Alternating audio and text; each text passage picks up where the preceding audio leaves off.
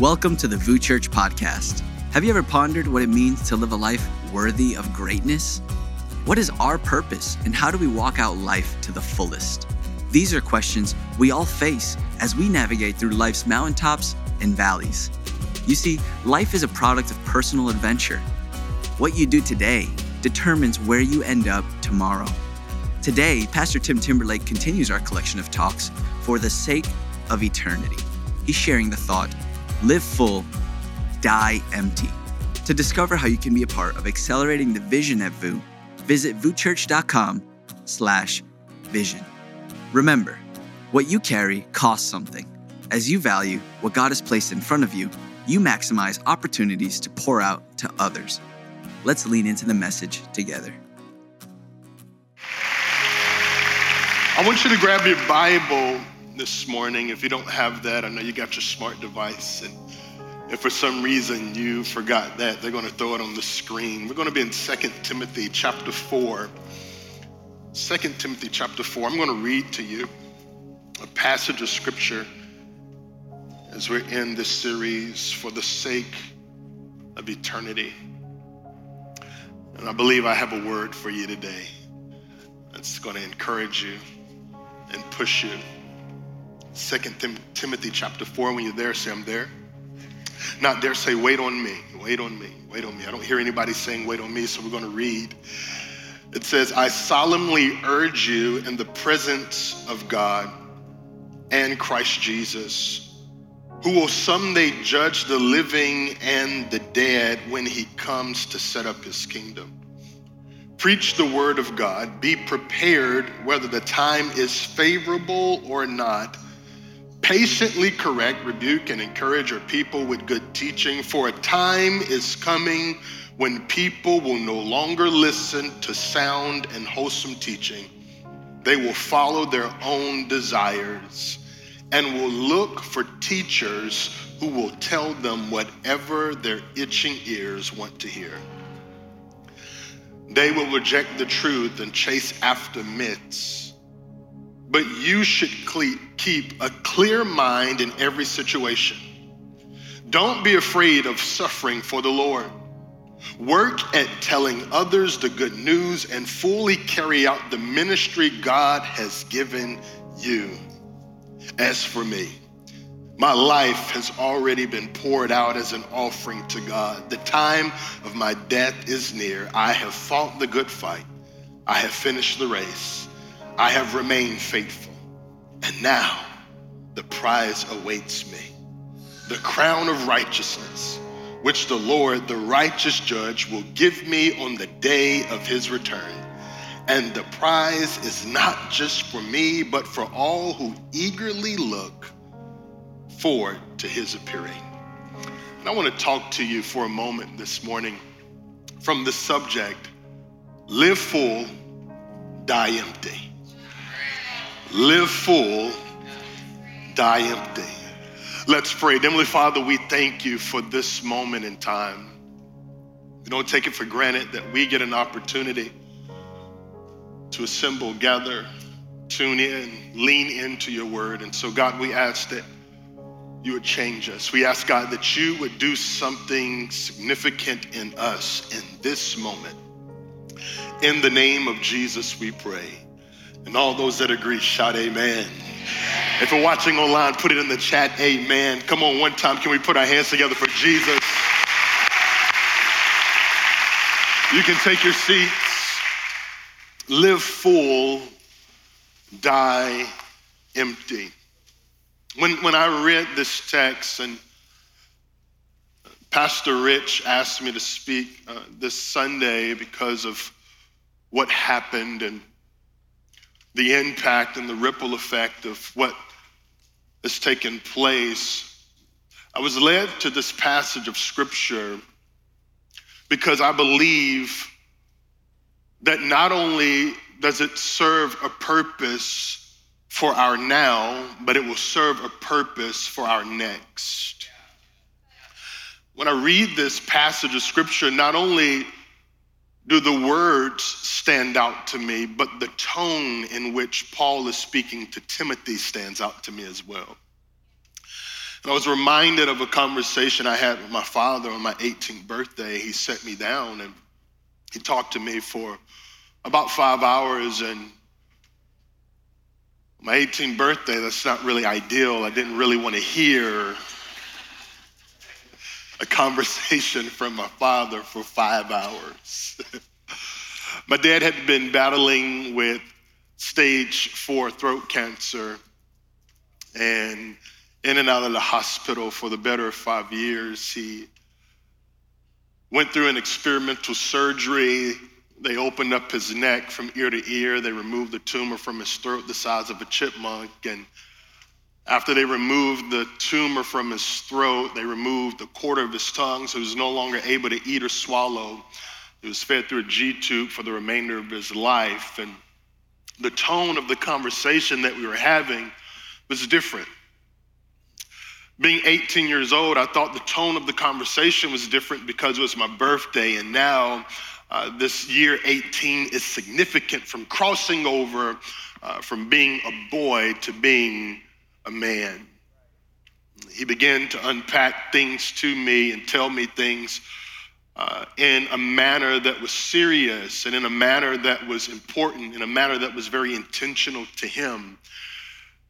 And after about five hours of him really declaring, decreeing, telling me what my future looked like, telling me what his expectations were, telling me that my life uh, should be lived at a level differently than how I was currently living it. he pat me on the leg and he went upstairs to his room. 2 a.m. the next morning, my mom knocks on the door and she says, I need you to help me get your dad. He's not responding. So I rush into his room and he's laying on the bed. I pull him out of his bed, and no sooner than I can pull him out of the bed, he transitions from this life to the next. And I remember in that moment thinking to myself, I wish I had more time. I remember thinking in that moment, I, I wish I had paid more attention to what he was telling me because I thought that I had more time. Not only the words that he was saying was important to me, but the tone that he utilized when he was speaking to me was one of urgency. And I remember reflecting back on the conversation, trying to remember each and every word, trying to remember how he said it, trying to remember word placement. And I could not recall what he told me because I was not paying attention, but I do remember the tone in which he spoke to me. When we read this passage of scripture found in 2 Timothy, we, we not only read significant words, but we can hear the tone in which Paul is instructing Timothy. He says, I solemnly urge you in the presence of God and Christ Jesus. I want you to pay attention to what I'm saying to you, Timothy. I don't want you to fall asleep. I don't want you to get distracted. I don't want you to lose focus. I, need your attention to what I am about to tell you because this is the last conversation I'm going to have with you. This is it after this conversation. I, won't see you anymore after this, after this conversation. I, am going to take my, my last ride, my, my last journey. This is it. I, I need you to focus. I need you to think beyond your now and listen to what God has for you for your next. One of the things that I've come to learn is life is a product of personal adventure. And what you do today determines where you end up tomorrow. I'll say that again because I want you to grab it. Life is a product of personal adventure, and what you do today determines where you end up tomorrow. One of the most defeating words that I've heard, and we can find in the dictionary, is almost. Almost. When you hear that word almost, it's an indicator that you did not quite accomplish something. I almost got the job. I almost got married. I almost had kids. I almost did what it was that God had placed in my heart to do. I almost accomplished my, my goals for 2021. I almost did the thing that I had written in my journal to do. Almost is such a defeating word. I want to ask you this question. What, what is it that you have almost done this year that you didn't quite do? What, what, what is it that, that you still have time to accomplish in this year before this year uh, ends and we enter into a new year? What is it that you almost did? But when I read this passage of scripture, Paul is not talking about what he almost did. Paul is talking about what he did do. And my prayer and the only association I desire almost to have with me is I almost quit. But something in me would not let me quit. I, I, almost threw in the towel, but something in me would not let me throw in the towel. I almost gave up, but something in me did not let me give up. And I came to tell you today, Boo, that there's greater in you than he that's in the world. The only association with almost, I pray for you, is that you almost gave up, but you didn't give up because you realized that there was greatness on the inside of you. And Paul is telling Timothy, there's some things that you have on the inside of you that you cannot come short of. I'm not talking to you from the standpoint and from the position and posture of what I almost did. I'm talking to you from the posture of what I did do, what I did accomplish, the things that I saw fulfilled, the promise promises that I saw God keep, the things that He said to me that I saw manifested in my life. I'm not talking to you about what almost happened, I'm talking to you about what did happen. And I want you to understand that what you carry costs something that there's something on the inside of you that you have to remember is costly. And if you don't value what it is that you carry, you miss an opportunity to pour it out for the world to see. If you're writing notes, I want you to write this down. Point number one greatness requires temporary discomfort. Greatness requires temporary discomfort. Verse 5 in 2 Timothy chapter 4, it says, But you should keep a clear mind in every situation. Don't be afraid of suffering for the Lord. Greatness requires temporary discomfort. We live in a society and in a culture that does not like discomfort and pain. But it's only through discomfort that we can determine what's on the inside of us and the significance of what we carry. If we're not careful, we'll begin to settle for what it is that we want versus what it is that we need. And when we really think about it, whenever we fall short of accomplishing all that God desires for us, it's because we actually get what we want. That's why in the Old Testament, David says, The Lord is my shepherd, I have no wants. Because if I get what I want, I compromise receiving what it is that I need. Greatness requires temporary discomfort. Greatness always has a cost. Greatness will call you to make significant sacrifice to some things that you like to do to receive something that you need to receive. Greatness always provides an opportunity for you to separate yourself from other things. Let me help you understand this. It's not the knowledge that I have that separates me.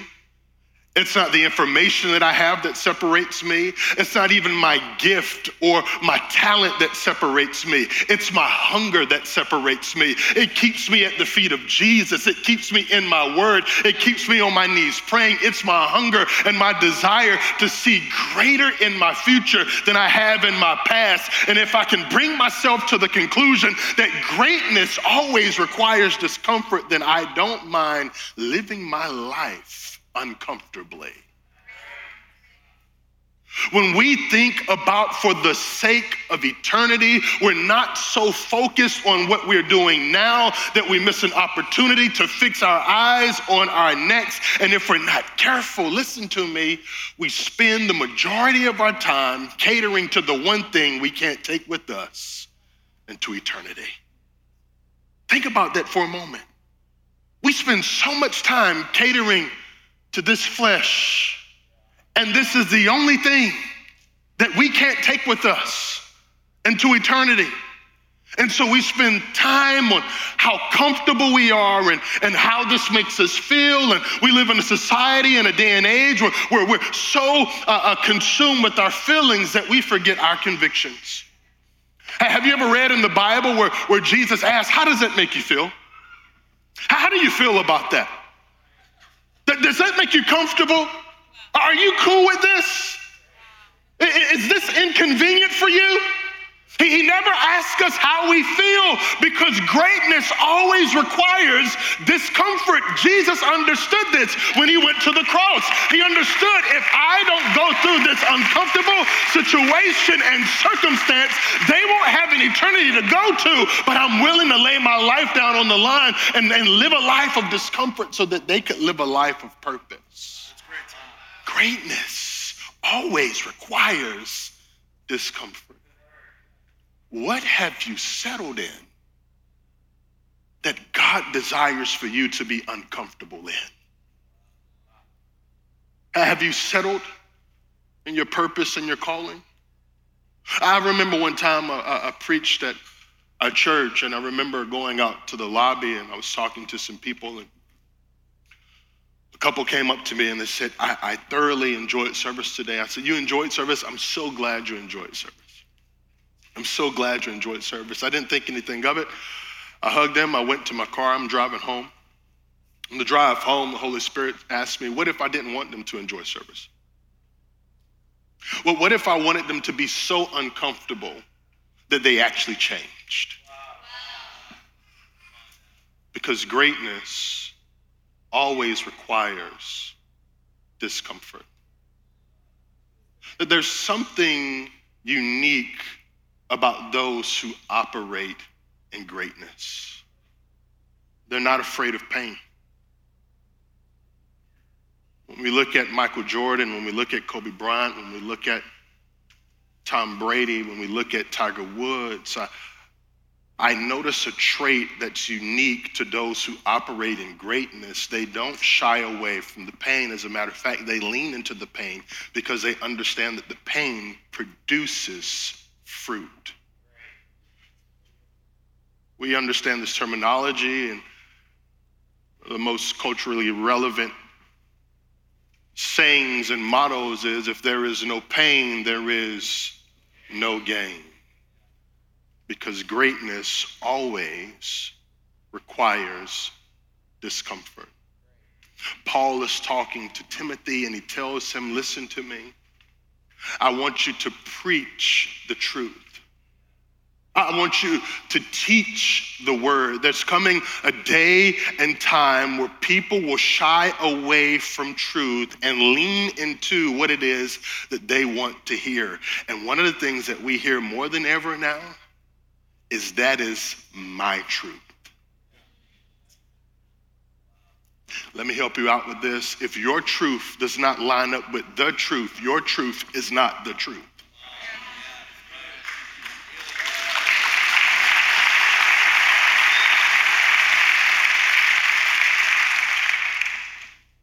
Something else that sticks out to me is truth always sounds like hate to those that hate the truth. Isn't that something? Truth always sounds like hate to those that hate the truth. Paul is telling Timothy, I want you to teach the truth.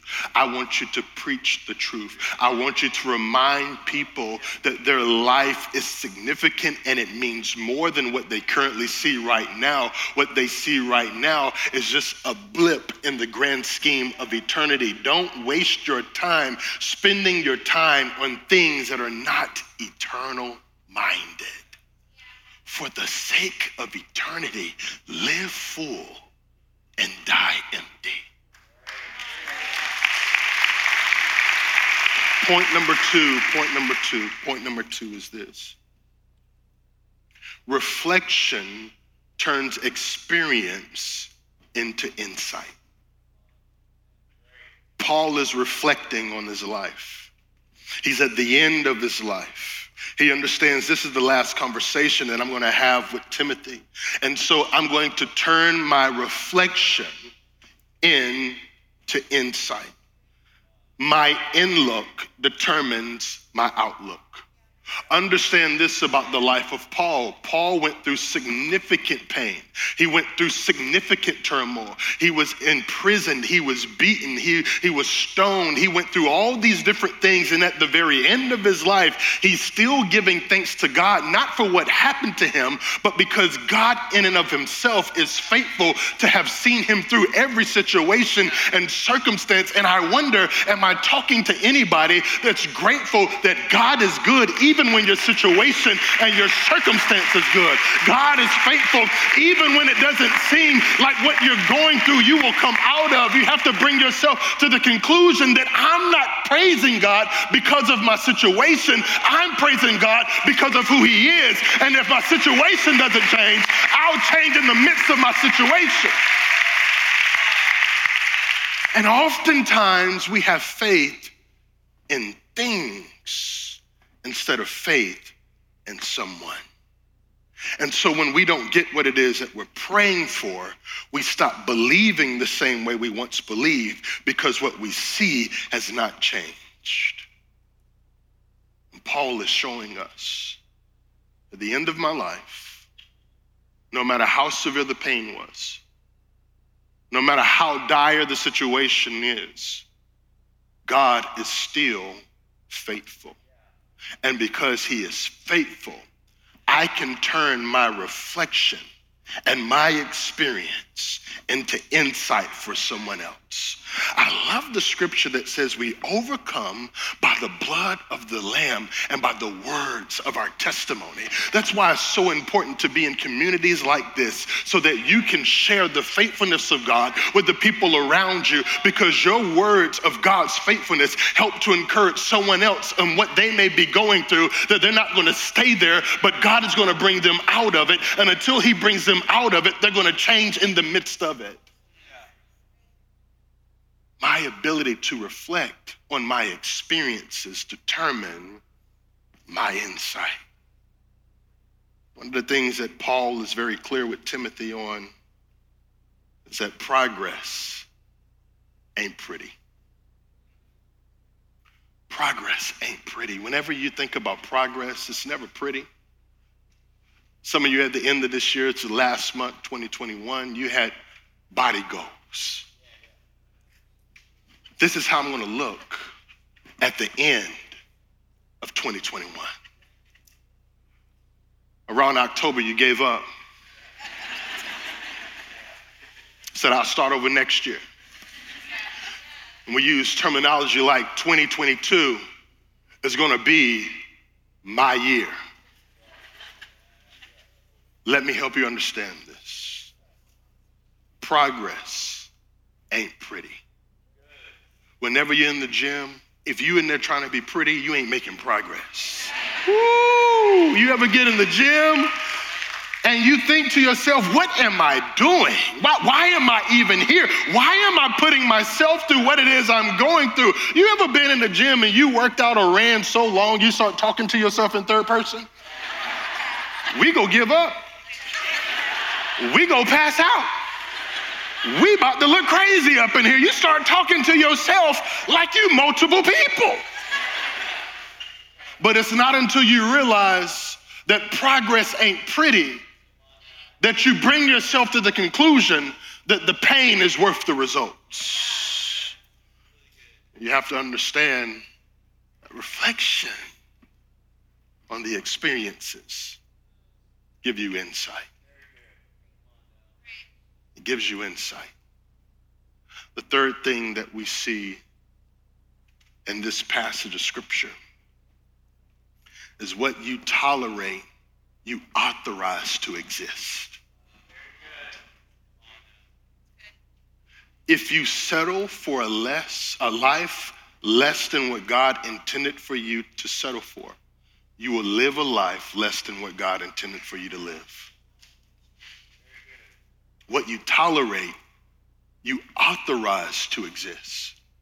I'm a firm believer that if you don't challenge it, it won't change. So if you're not comfortable with what you're seeing, if you're not cool with the life that you're living, challenge it and watch how it changes. But what I allow to exist in my life, I authorize and give the ability to stay. I'm not okay with seeing the same things I've already seen. I'm not even okay with doing the same things that I've done. I believe that God has greater for me than what I've ever experienced. And so, in order for me to see the greater that God desires for me to see, I have to understand that there's greatness in me. And Paul makes a statement, which is where I want us to land. He makes this statement in verse number six My life has been poured out like an offering to God. I've lived full, and every step of the way, every assignment, everything that God called me to do was me pouring out a portion of my life onto it. I want you to know that, that what you tolerate, you authorize to exist. If you're not comfortable with the things that you're seeing, I dare you to challenge what it is that you're doing. Paul brought himself to this place many, many times. He, he said in one passage of scripture, I have to buffet my body every single day. I'm not comfortable settling for a life God never intended for me to settle with.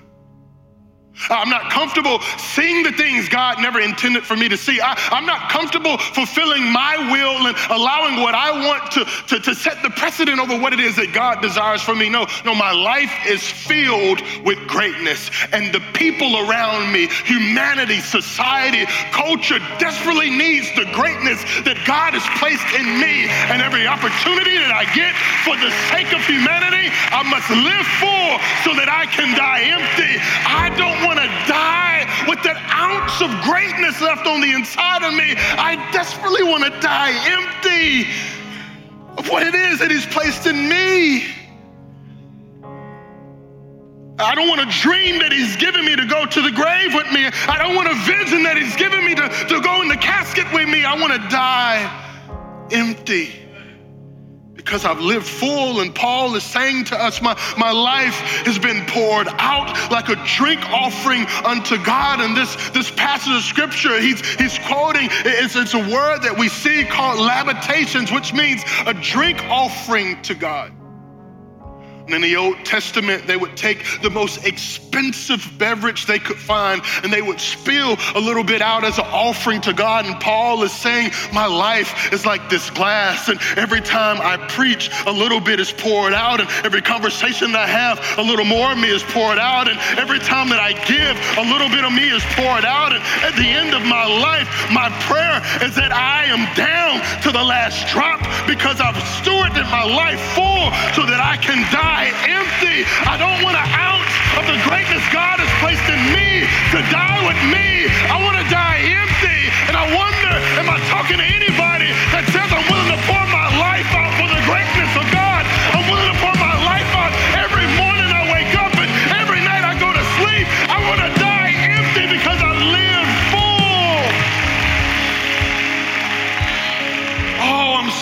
I'm so desperate to live a full life so that I can die empty. And I'm reminded of this slogan that was huge in the 70s by a coffee company called Maxwell House. And their slogan was good to the last drop.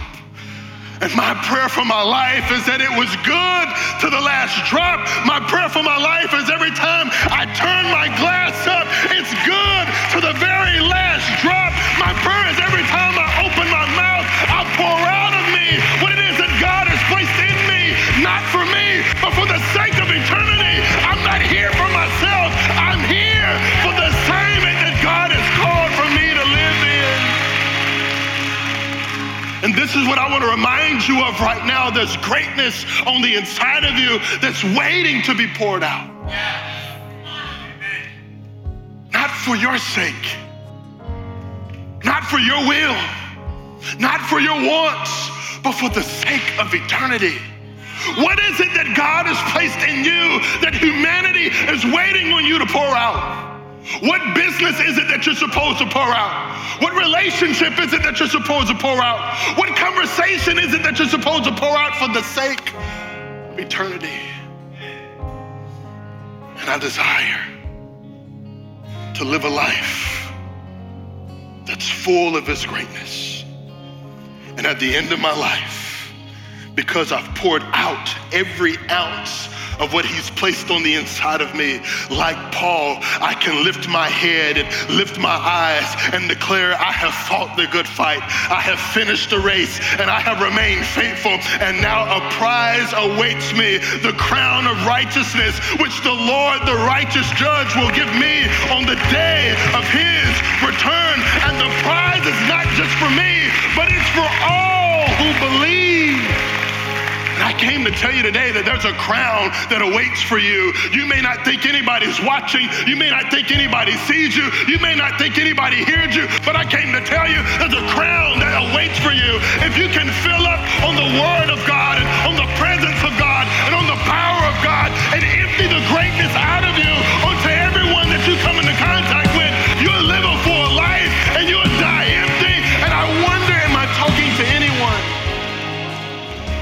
desires for Jesus to fill them so they can empty their life of the greatness that He pours in. Now, the only thing that matters, the only thing that will remain, is what we do for the kingdom of God not our jobs, not what we have as possessions, not the car we drive or the house we go into, not, not the friends we know, not, not the relationships or, or the connections we made, but the only thing that will last into eternity is what we do for the kingdom of God. And I wonder, are you full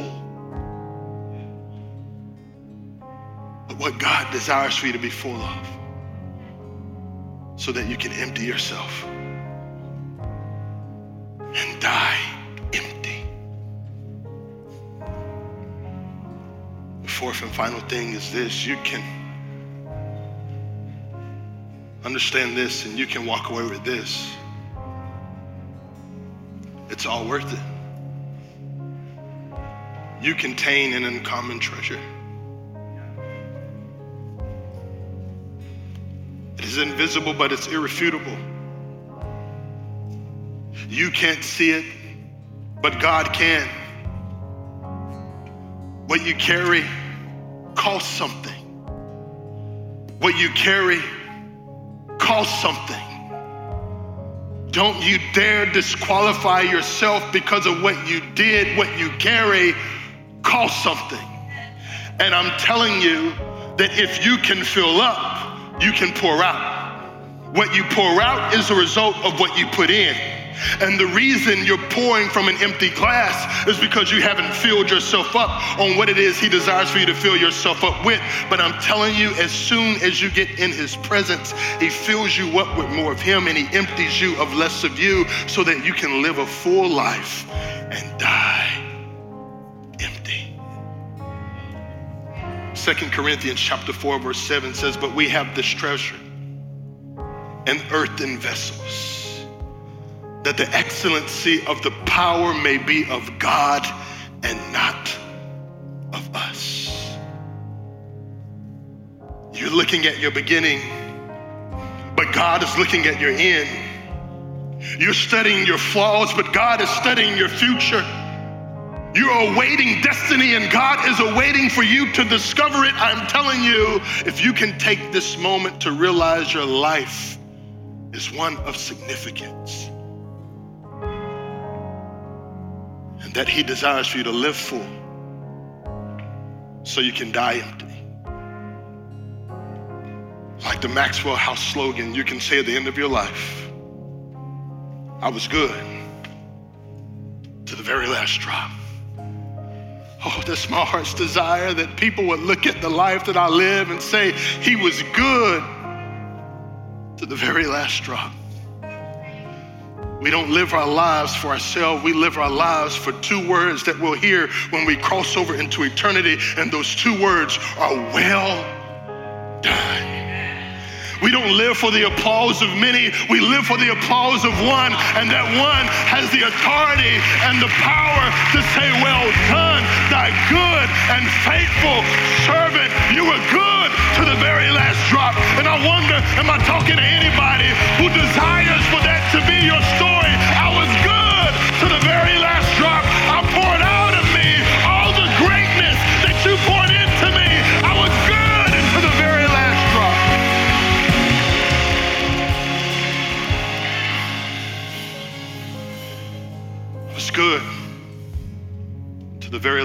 I want you to bow your heads at this time. Close your eyes. There's some of you listening to me right now, whether you're in this room, whether you're at the city location, whether you're online, and you would say, I'm empty. I desire for the presence of Jesus to fill me so that I could live a life of significance for the sake of eternity. At the end of my life, I desire for people to say they were good to the very last drop. That's you right now, I just want you to lift those hands right now all over this room. If that's you online, I want you to put it in the chat. That's me. That's me. I see those hands. I see those hands. I see those hands. I see those hands. I see those hands. I see those hands. I see all those hands. And here's the great news Jesus sees those hands too. He sees you. And not only is he able to change your life, but he's willing to change your life. And so if you got your hands raised right now, I want you to stretch them a little higher. And I want you to put them in this posture that you are ready to receive what it is that He has for you. You are a vessel that God desires to fill so that you can be good to the very last drop. Repeat this after me, Lord Jesus. Thank you for this opportunity to be used by you. I turn away from sin and I turn towards you. And I thank you, God, for giving me this opportunity to return to you and be filled with your presence. Right now, I acknowledge that you are my Savior, and I believe in my heart that you were raised from the dead for me. And so now, God, I surrender my life and I empty me of me. And I ask that you would fill me so that I could be good to the very last drop. Come on, if you prayed that prayer, why don't you put those hands together? Come on, if you're online, if you prayed that, let us know. Put in the chat, I prayed that prayer. Come on, how many of you want to be good to the very last drop? Come on, raise those hands. Let's worship. Well, thanks again for listening. To hear more messages like this one, make sure to subscribe and check out our podcast channel for past episodes. And if you like what you're hearing, consider rating it and even sharing it with friends. It helps so much. For more content from VOUS and to connect with us, go to VOUSchurch.com.